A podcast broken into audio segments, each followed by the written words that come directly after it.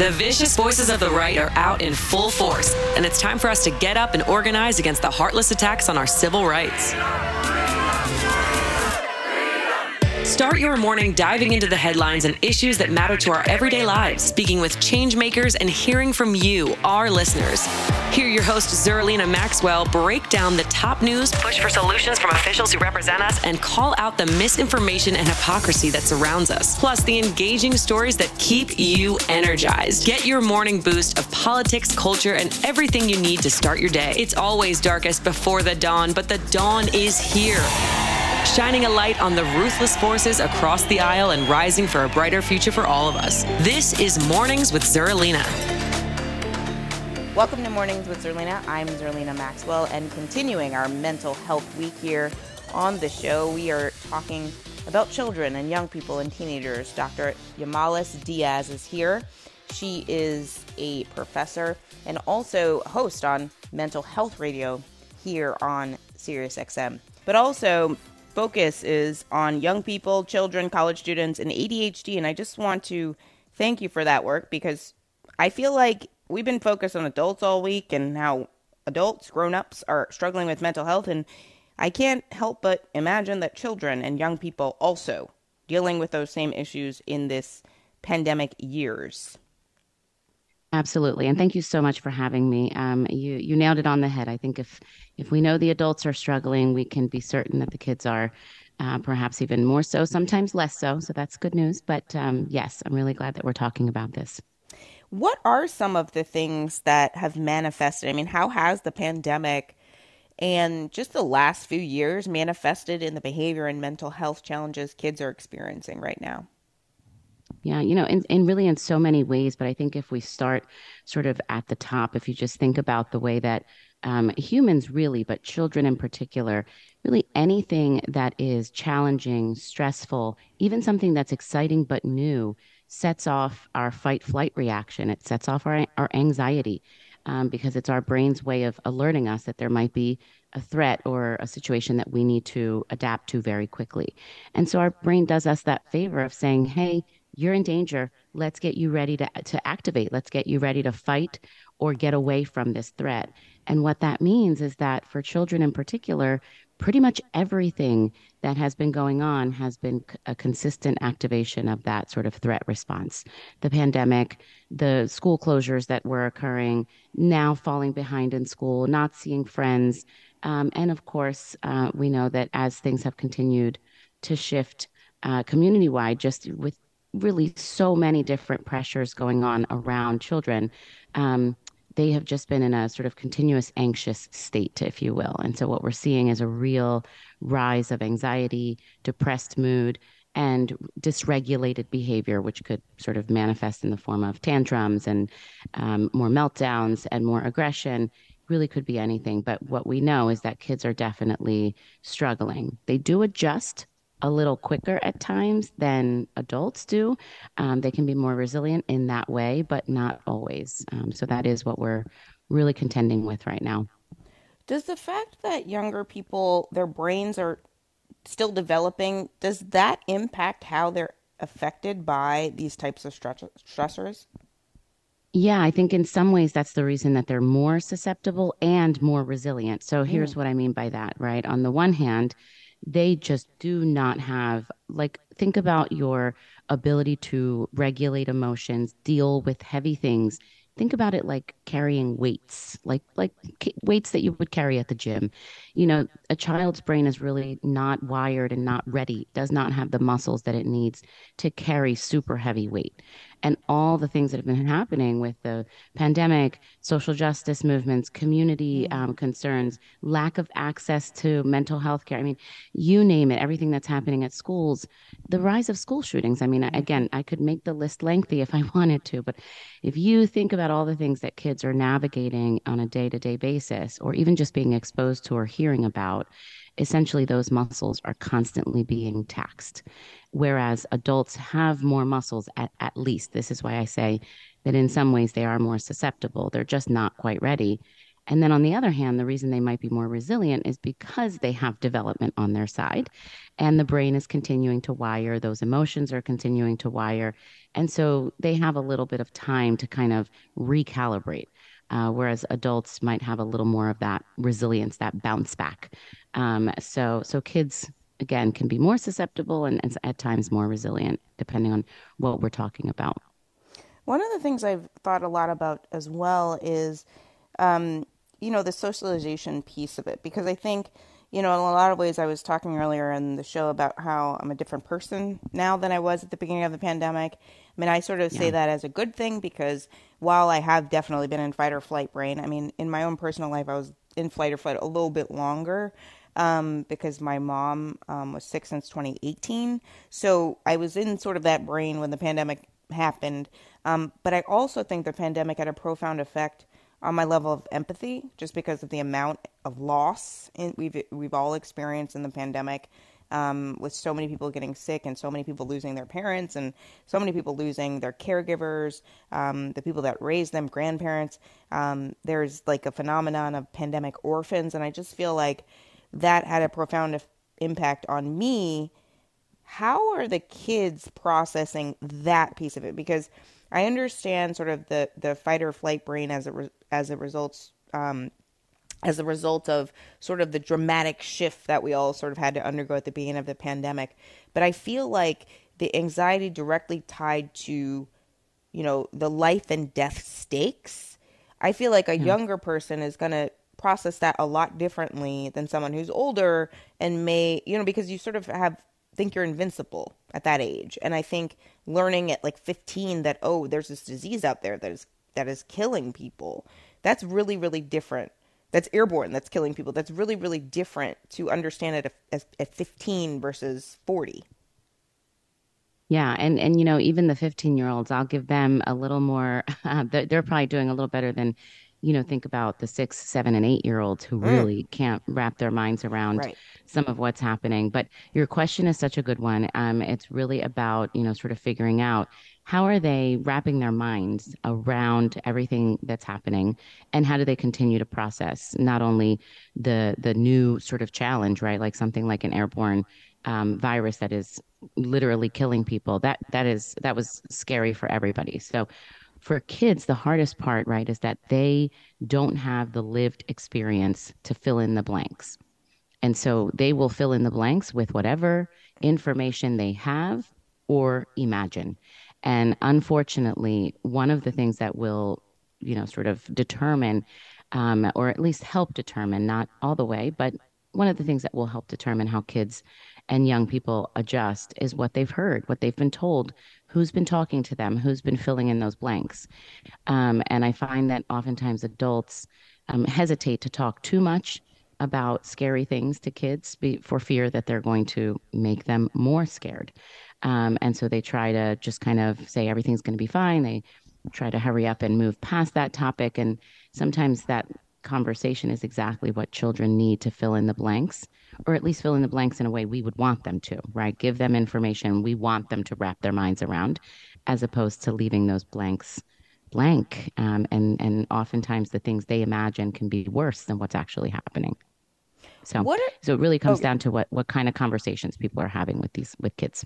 So, what kind of conversations should people be having? I mean, I understand it's it's probably difficult, and adults sometimes don't know if they have all of the words or all of the answers for kids who are asking really tough questions in a moment like this one. But I feel like I, I'm big on the like, even if the conversation is a little messy and I don't have all the answers, I want to have it because I feel like that is progress, right? um, Absolutely. So, so what what could this conversation sound like potentially? Well, I think one of the things you just highlighted, right, um, which is that you you actually don't have to know everything. In fact, you probably don't. I don't know anybody who knows everything or who can answer all of kids' questions in the in the most perfect way. But I think you're exactly right. Having a conversation, some conversations, for um, a couple of things. The first thing it should sound like is it should sound open ended, and what I mean by that is we should be asking the kids, "What are you?" Wondering about? What are you worrying about? Can you tell me what's been on your mind? I like to start these conversations with a couple of, you know, I call them like baiting statements, where it's like you're mm. throwing your little fishing line in the water and you're just seeing if the kids or the young people will nibble. Um, a lot of times people want to start these conversations with direct questions. Hey, have you been worrying about what's going on with everything? And by the way, fine. If that's how you start it, it's better than nothing. But usually, what's a little better to get them to open up instead of close up is to just throw in a couple of open ended statements, observations, for example. Hey, you know what? I, I've noticed that you've been watching the news a lot. Um, and, and every time you watch the news, you seem like a little like a little worried. What do you think you've been worrying about, or what, what have you been hearing about on the news, for example? So I threw in first the little statement that you seem worried. And then I ask a question about that specific thing. Sometimes I'll leave it completely open by saying, you know, I can tell that something's on your mind. And I really, really want us to talk about what, what's going on and what's bothering you. When you're ready, I'd really like to talk about that. Okay. And then you're just kind of leaving it right there and giving them a little moment to come on back to you to talk about something that's a little more challenging. But either way, you start the conversation. And then you might get a little more direct as the conversation goes on by saying very clear things about what you think um, they might be worrying about or things that you think they should know or answering the questions that they do have, right? Because when you give kids space for questions, they often will start asking. And that will tell you their, their questions are often a really good tell about what it is that they've been wondering mm. or worrying about. And that's where you can fill in some of those gaps for them. I like the baiting statements. That's so great. I'm going to use that on some adults too.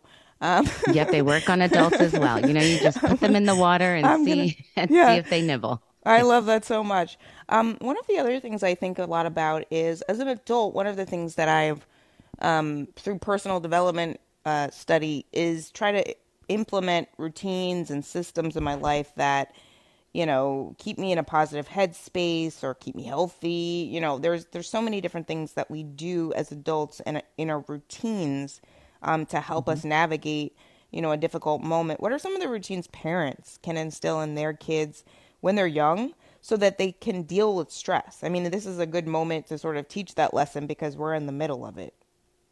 Yeah, this is actually a great time for everybody to be thinking about what they can be doing very proactively to prevent some of the anxiety, depressed mood, you know, sort of behavioral dysregulation to sort of go too far. And also, once it's already happening, how to recalibrate and kind of reset yourself in a way that makes you feel more stable and, and kind of uh, on more um, grounded footing.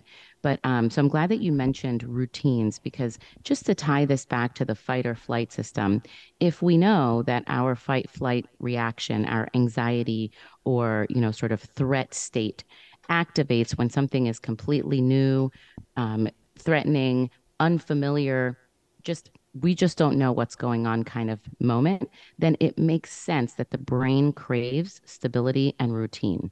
So the minute that you start to feel really sort of out of sorts, and a lot of times we can tell that that's happening because our routines are not being completed. You might not even know that you have a routine that keeps you pretty centered. And then all of a sudden you might start noticing, gosh, my apartment is getting really messy. Um, I notice I haven't been returning emails as quickly. So this is sort of in the adult space, right? They can notice that things are starting to fall apart and their routines are not being followed. So, similarly, and once you have your routine back in place, you feel a little restabilized. Similarly, for kids, when their day follows a little rhythm, they tend to feel more stable, more calm, more centered. When we change the rhythm on them, or the, the day just has no real no real rhythm and it's just kind of just goes by the you know seat of your pants kind of thing what happens is they start to feel a little more destabilized. If they're already pretty prone to anxiety, then they're probably going to start having a little bit of trouble pretty quickly. So I'm a big fan of three major routines. Morning routine that gets them ready for school, which is obviously going to carry on literally for the rest of their lives. Having a mm-hmm. good morning routine is a good, um, it's just a good idea to set them off at school with the temperature low, everybody kind of feeling a little more relaxed than what would happen if you didn't have a routine it's families. There's always going to be some hullabaloo going on in the mornings. but if you have a little bit of a routine, it does make it so much better. Um, after school routines, which include the homework, because homework struggles can be a real, you know, sort of challenge for different kids and, and young people. Um, and then bedtime routines that clean up how what they're what we call sleep hygiene, right? What they're doing right before bed that gets their brain ready for sleep, and then how much sleep they're actually getting, because that has so many implications for mood, well-being, all the things, right? We know sleep is very big. So if parents could start by making sure that those three routines are in place, and if you don't currently have those routines in place, start with one and just make sure that it's clear when it's supposed to start, when it's supposed to end, right? So that there's a beginning and an end point. That's very important for kids in particular. And what are the steps in between? And it doesn't have to be too detailed, it just has to have a flow or a rhythm that kids sort, sort of start to get on an automatic uh, kind of flow so that they know how their day should go. And then when you really want to get fancy, you can then begin also adding just a little bit of structure to your weekend days as well.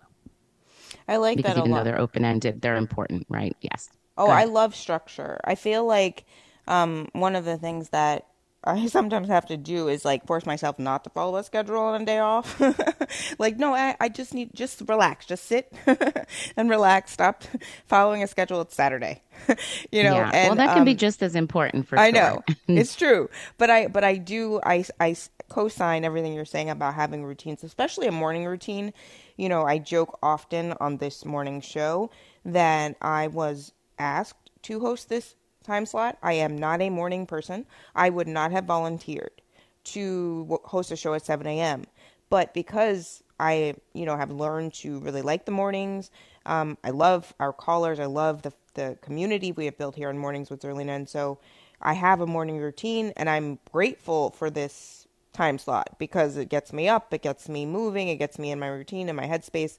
But I have a a routine from the moment I wake up to the moment I go on air that is the same every single day. it's the same thing and it you know it starts with like oil pulling and affirmations you know like it's a whole thing so it's Mm-hmm. it's important to sort of have that because no matter what's happening in the news which is not the first thing i look at um i i know that i i can rely upon sort of the same order of things happening and that does definitely de-stress you it, from the jump like immediately from the beginning of the day no matter what's happening in the news I'm sort of in a good headspace because I've started out with a nice, solid morning routine. So I have to second everything that you just said about that. It's so important.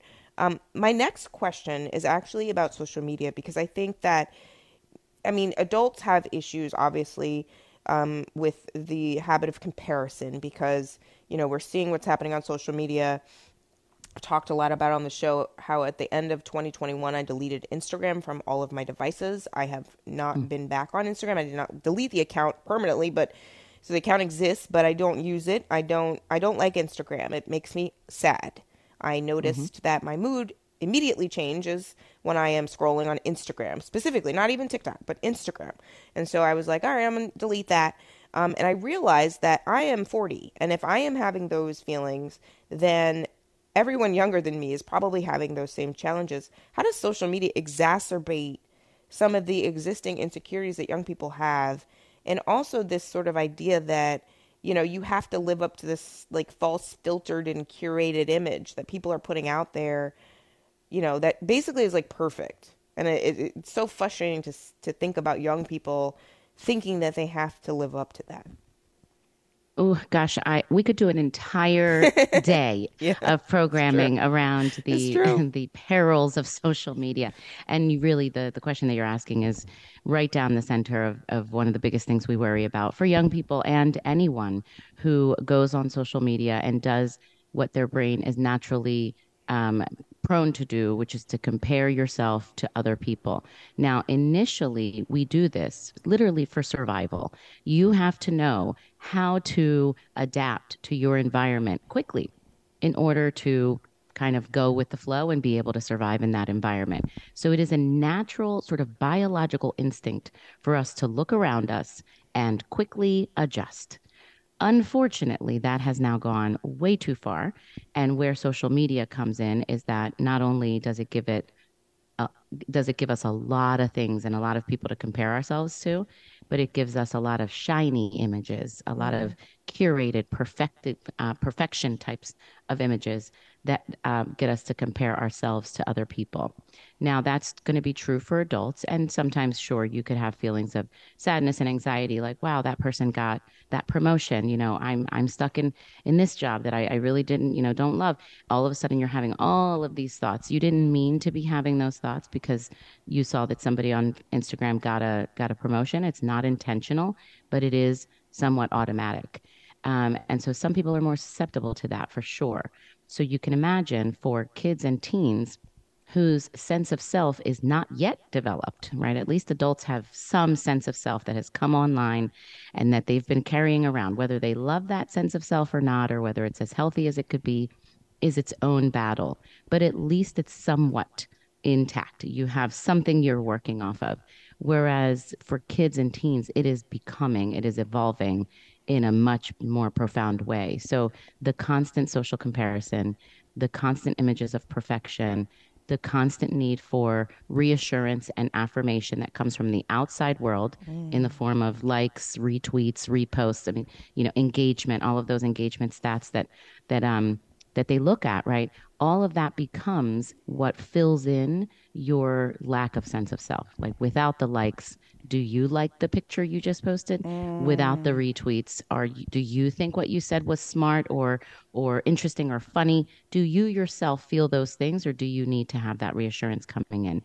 And for kids and teens, the it's the latter. They they they really need the external validation in order to feel like everything they're doing and saying has merit or worth. And that means automatically that if you're not getting it, your sense of self is going to be very shaky. So that is the that those are the conditions under which our kids and teens and young people are developing their sense of self is in the context of all of this social comparison where you're never ever ever going to be the same or better than other people because you have too many people that you're comparing yourself to.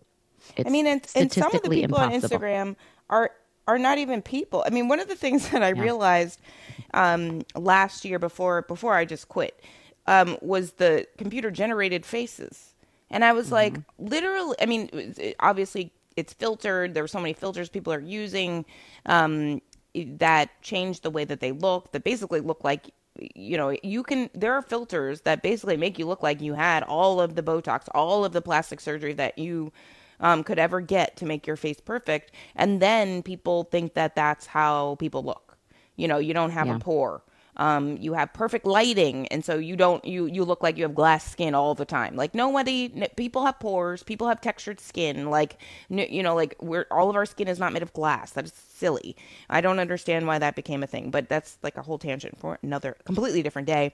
Um, one of the one of the other um, things I wanted to ask you about um, in the last few minutes here is should do you think parents should like limit or restrict or at least monitor the amount their young people are using social media? Because I feel like it's actually dangerous like to to allow kids to sort of sit in that you know comparison mindset particularly with all of these other things going on yeah, absolutely. All three of the words you just said limit, restrict, and monitor. Okay. All of those things should be happening. Um, and we should be talking and engaging with our kids about what it is they're seeing, what they're reading about, who's doing what. We need more conversation with kids because oftentimes what happens is they are navigating all of this independently and we can all as adults remember things that we did not discuss with our parents couldn't have gone to our parents about and definitely you know wouldn't have felt comfortable talking to them about. And it was really mostly if parents weren't a consistent presence of conversation. But the more you have conversation the more you let them know the potential things that they could be seeing and, and having these these natural conversations. You don't have to have too many forced conversations, but just kind of like, hey, you know, you got to be careful what you see on social media. Not everything is real. And then maybe you sit next to them sometimes and you can see what they're seeing and you can comment on what you just saw and engage in a conversation about, you know, I just want you to notice that this picture has a lot of filters. You do know that this mm. isn't what people look like, right, my love? I mean, because I wouldn't want you to think this is what you need to look like. This is an impossible thing. And and now maybe you're talking to a teenager who has been questioning what they look like and their appearance, et cetera, and maybe will engage with you around some of those anxieties or worries. And that allows you to stay um, knowledgeable and monitor whether these thoughts are getting too far off course. A little bit of social comparison is fine. A little bit of motivating social comparison is fine as well. But if you're hearing things like, I just don't think I'll ever be, I, I don't understand why I can't be, you're going to start hearing some of those potential statements that let you know that this teen or this young person is doing probably too much social comparison and they're on a slippery slope. And we can then be in a position to help them navigate that. So, absolutely limit it, absolutely restrict different types of access depending on the child's um, age. Um, and definitely monitor what they're who they're interacting with, what they're seeing, what they're posting is a big one um, that sometimes we don't pay too careful attention to, and then come to find out they've posted something that is absolutely unacceptable or can get them in a lot of trouble. Um, so I encourage parents to do all three of those. Absolutely. Thank you so much for this conversation, Dr. Yamalis Diaz from NYU. I am so grateful um, to to you and the work that you do. Um, I, I, encourage people to tune in to Mental Health Radio um, because these conversations. I mean, we're doing Mental Health Week here, but you focus all on mental health all the time. And I think that in this particular moment, if anybody took away anything from this week, is that you are not the only one that is struggling.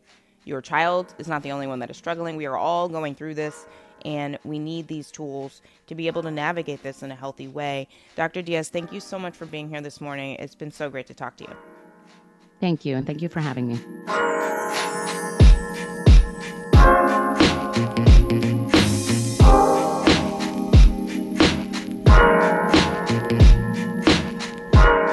Thanks for listening to Mornings with Zerlina. Check in for new episodes every weekday.